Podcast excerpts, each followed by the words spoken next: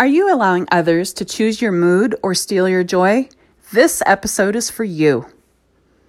You are listening to the Moms Mixed Family Blender podcast.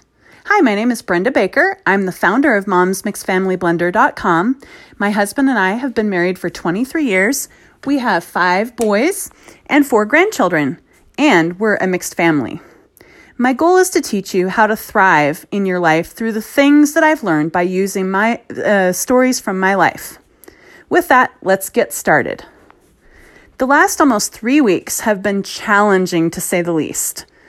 There have been many moments in these last three weeks that I have allowed someone else to steal my joy. But then I realized that I am in charge of my joy, no one else. I get to create it or choose to not be joyful.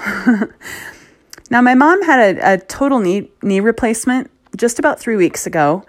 And because she's a full time caregiver, I was tasked with taking her place as full time caregiver to my dad. But not only that, I was also fully taking care of her while she was recovering with her knee. Now, my dad is somewhere in between Captain Von Trapp from The Sound of Music, Ebenezer Scrooge, and Mr. Potter from It's a Wonderful Life. To say it bluntly, he's controlling, belittling, and he's grumpy. So let me back up just a moment to give you a little bit of my story with my dad. Up until I was about 12 or so, my dad was my hero. I wanted to be just like him. I mimicked what he did. I even treated my mom pretty negatively, just like my dad.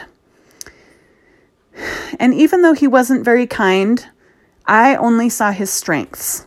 And it was probably somewhere around 14 when I started realizing that my dad was brutal with his words. And, you know, I had a difficult time learning in, in school.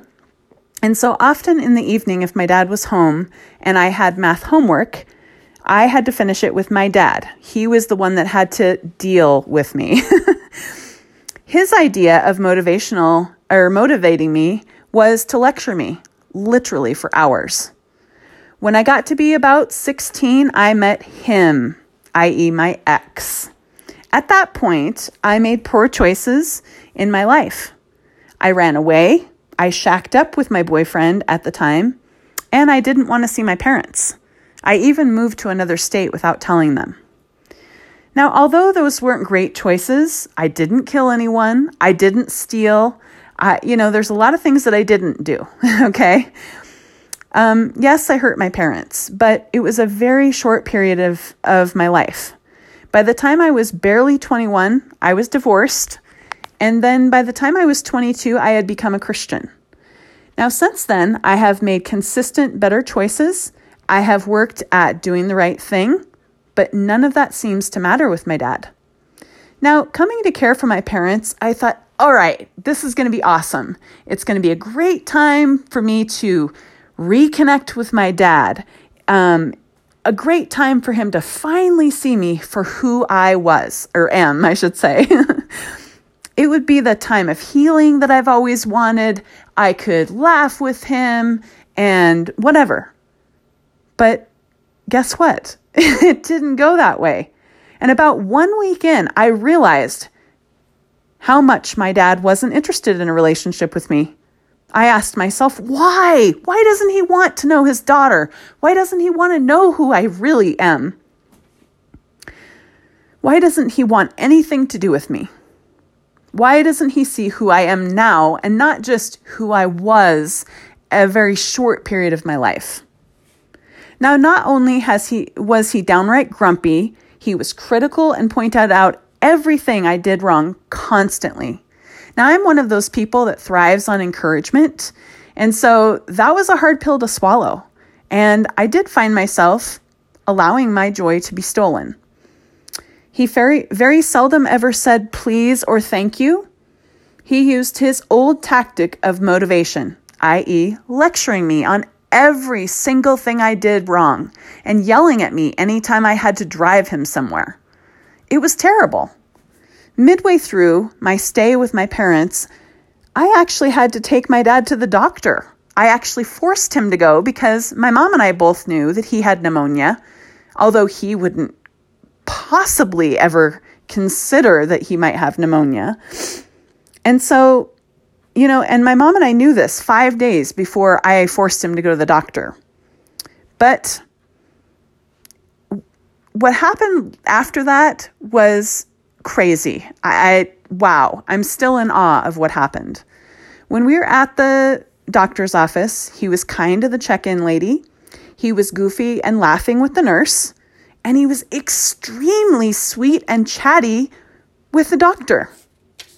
I found myself angry, oh, so angry and hurt that he would actually treat a non family member with such kindness. Yet, with my mom and I, he would treat us like crap. But then I realized, again, I was choosing to let him choose my attitude. Now, although, to, although my dad's actions and words hurt me, I have a ton to be thankful for. My husband treats me with love and kindness on a constant basis. My children and grandchildren are healthy, and I no, no longer have to live with my dad.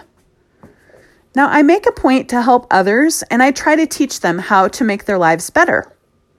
I'm not bound by my anger, and honestly, I truly live. I have learned that I can choose whatever attitude I want and I choose to learn the lessons, be them negative, that my dad has taught me. Never let anyone steal your joy. So if you have a child or a stepchild, a family member, or someone else who has hurt you, you don't have to dwell there. Pick yourself up, people. Choose joy. I thank you so much for joining me on the Moms Mix Family Blender podcast, and I sure hope that this um, this podcast has helped you. Uh, if you would leave me a review for this podcast and let others or even share it, that would be wonderful. And I will talk to you soon. Thanks so much. Bye.